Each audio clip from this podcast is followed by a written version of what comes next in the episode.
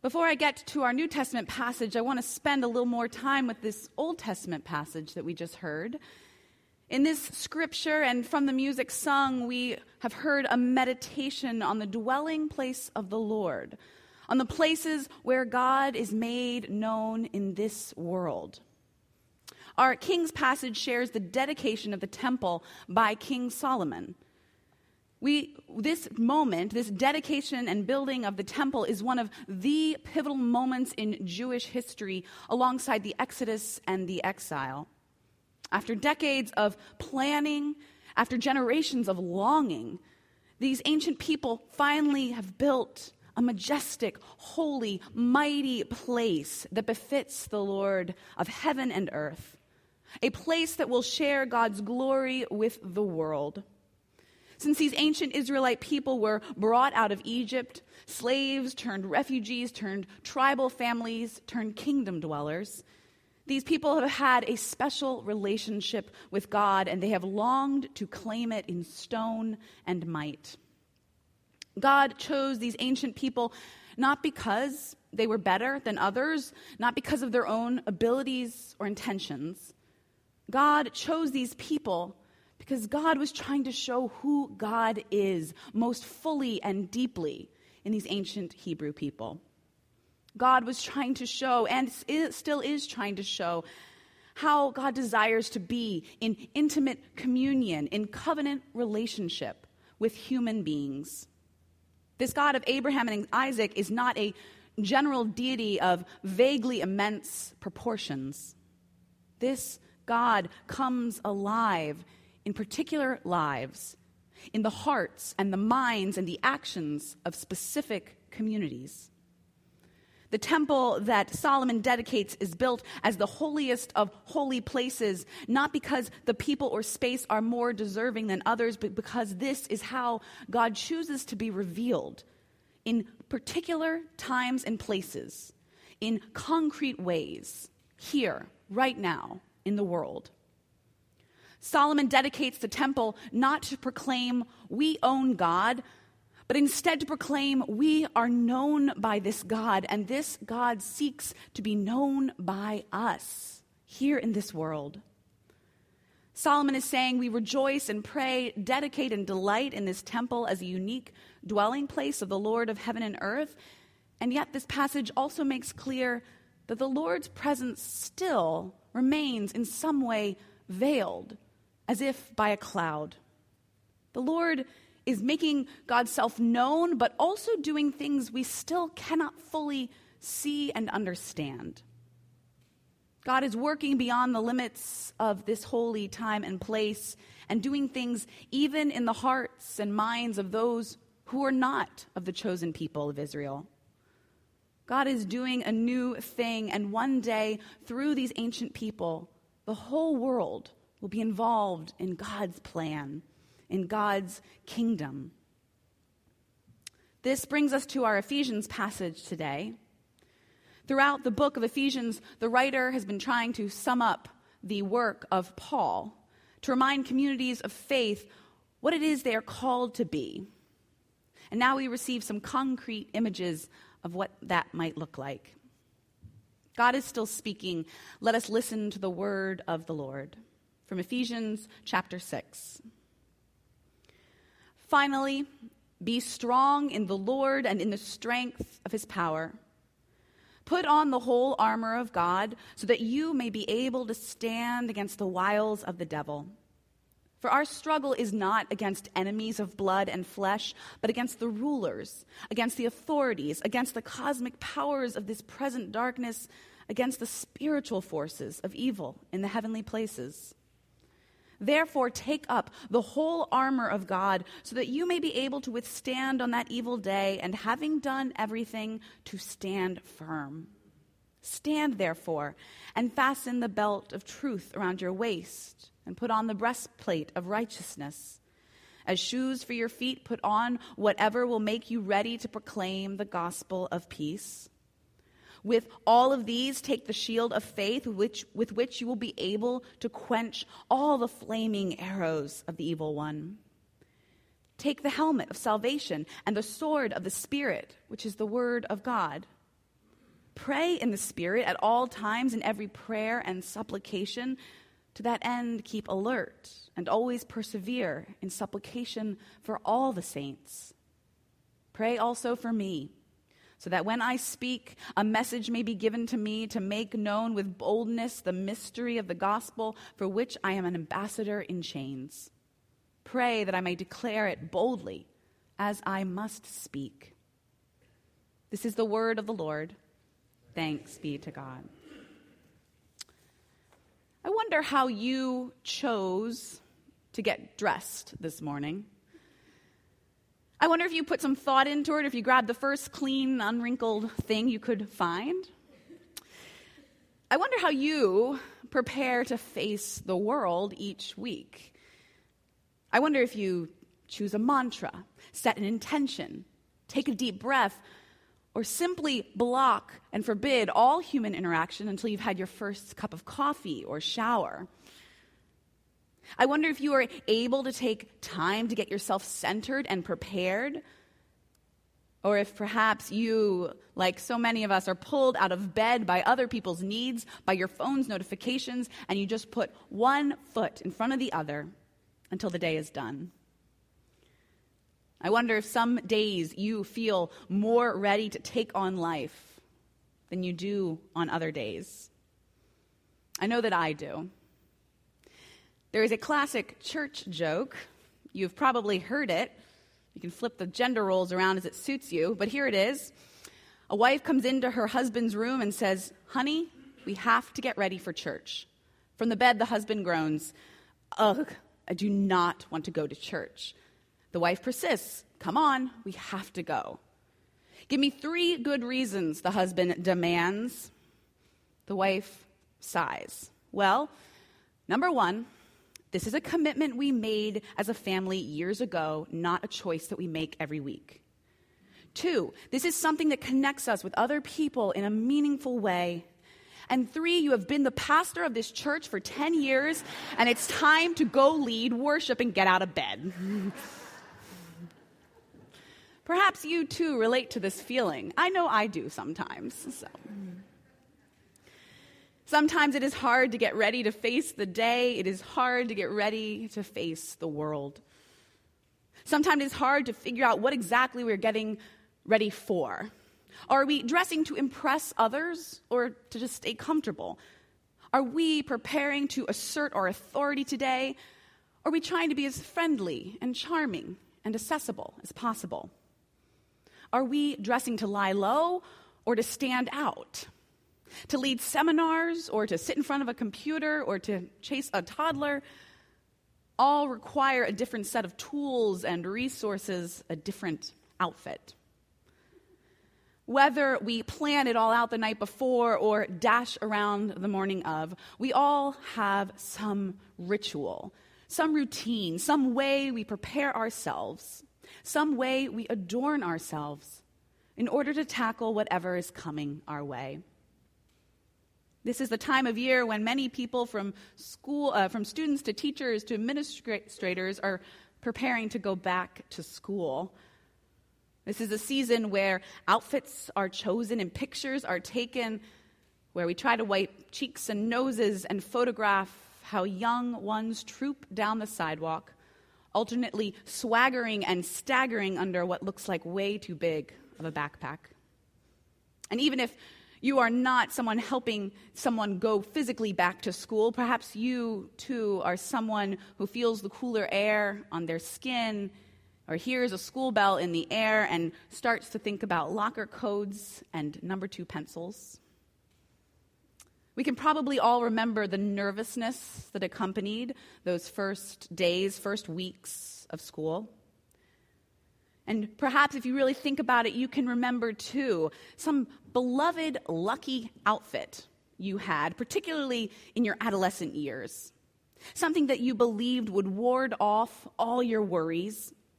Some outfit that would make you feel both cool and fashionable, but also hidden and protected some outfit that would make you feel worthy of attention and yet also safely tucked away in a cl- crowd. Indeed, it is the paradox and struggle of adolescence to want to stand out and lie low at the same time. So I wonder how do you get dressed and ready to take on the day? No matter how old we are, no matter what season of life we are in, taking on the world, taking on the day is not a simple task. The writer of Ephesians knows this. Taking on the world is no easy thing, and this writer knows that we all put a little work into figuring out how to get ready. This Ephesians 6 passage has a lot of strong images in it. And so, first, must, we must admit that these militaristic images about the armor of God have been used and misused by Christians across the years. They've been used in order to justify military aggression under the banner of Christ. They've been used to justify personal enmity under flags of self righteousness. So we hear words like swords and helmets and breastplates and belts, and we might recoil because we've seen what happens when people go into battle in the name of Christ. Across the centuries, we have seen this sort of violence that the Christian terrorism can wreak, from Constantine to the Crusades to Charlottesville last summer. So we might want to cut this passage out of the Bible to avo- avoid its whole host of images and language. But here it is. And instead of avoiding it, we are called to examine it together again. And I wonder if we can find something for our life, our days, here and now. The writer of Ephesians, attributed to Paul, is using images from Roman military. As many scholars point out, the garb of a Roman soldier would be a very familiar image to those who live around the Mediterranean at the time of the Roman Empire. These civilians and citizens are under occupation. They see soldiers in the street every day. And even if these soldiers are a familiar sight, even if they're friendly and familiar in the moment, the civilians must make no mistake.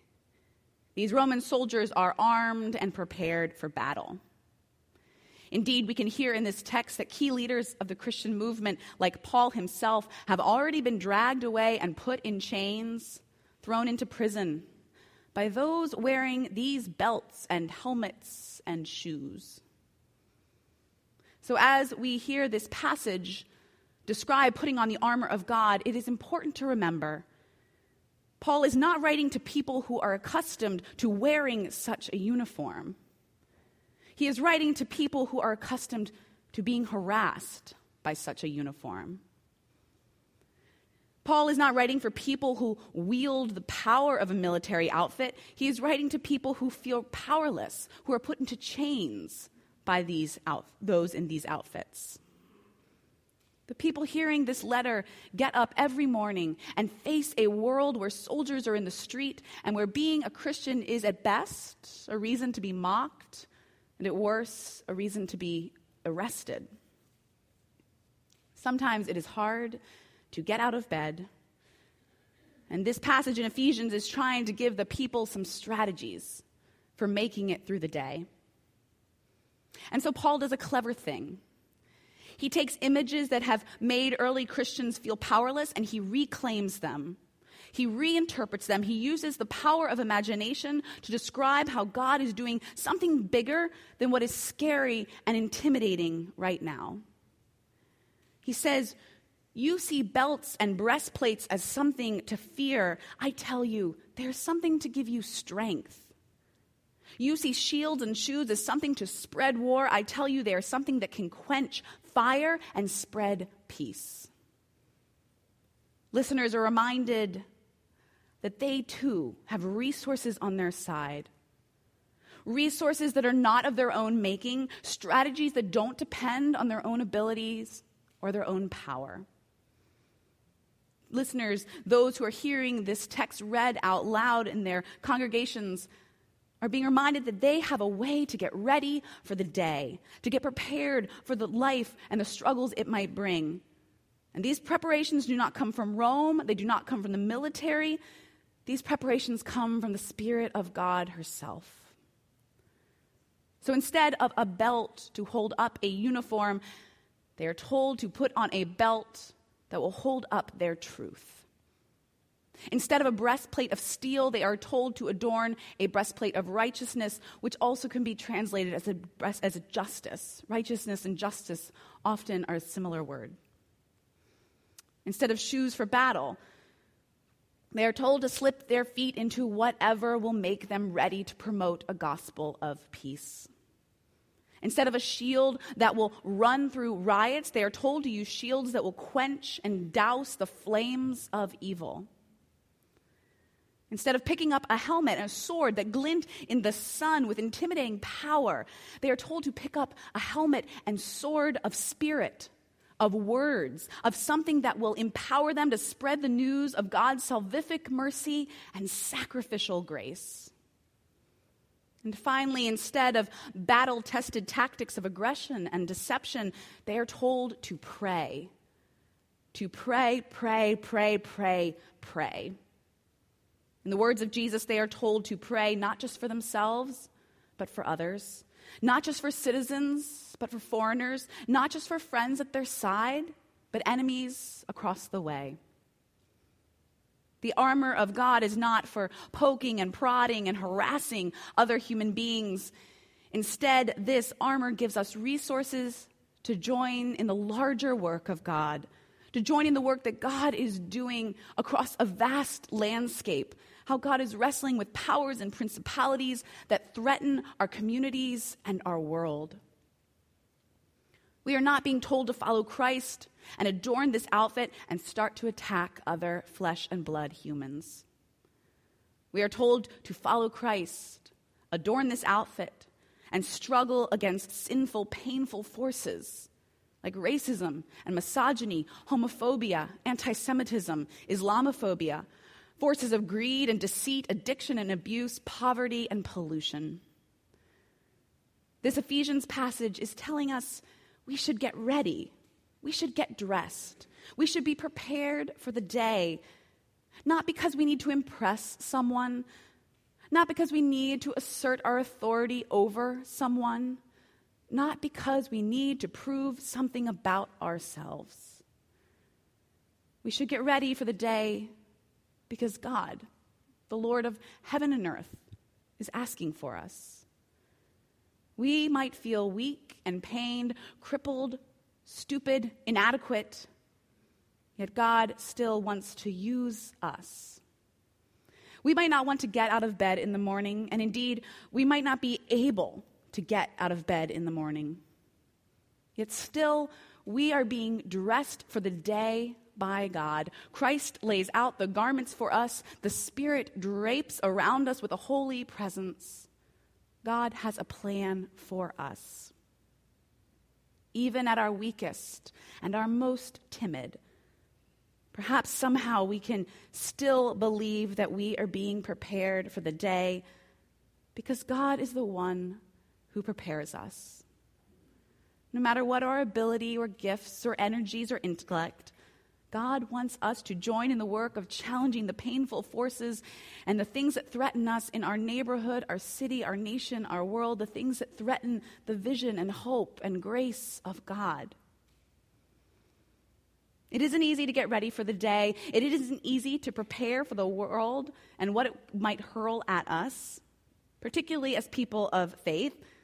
It isn't easy to follow the words of Christ, to pray for our enemies or turn the other cheek to invite foreigners into the community or break bread with strangers, to reach out to children or forgive endlessly or tear down dividing walls or work for the restoration of the kingdom of God. None of this is easy. And so we can spend all the time we want staring at our closets, figuring out what will make us feel worthy, ready, and impressive enough for the day. But the truth is, we have already been given all that we need. We do not do this on our own. We do not do this apart from our God. We do not do this apart from a community who is praying with us. We do not get dressed and ready for the day without a whole fierce cloud of witnesses surrounding and outfitting us. We've already been given all we need to join in the work of the Holy Spirit. We've already been given all we need to share the love of Christ with others. We've already been given all we need to push back against the darkness and embody the light of our Creator. We've already been given all we need to shout from the rooftops that God is here and now and doing a new thing in our midst, among citizens and foreigners, among friends and strangers. We've been given all we need to try to be the hands and feet of Christ in the world.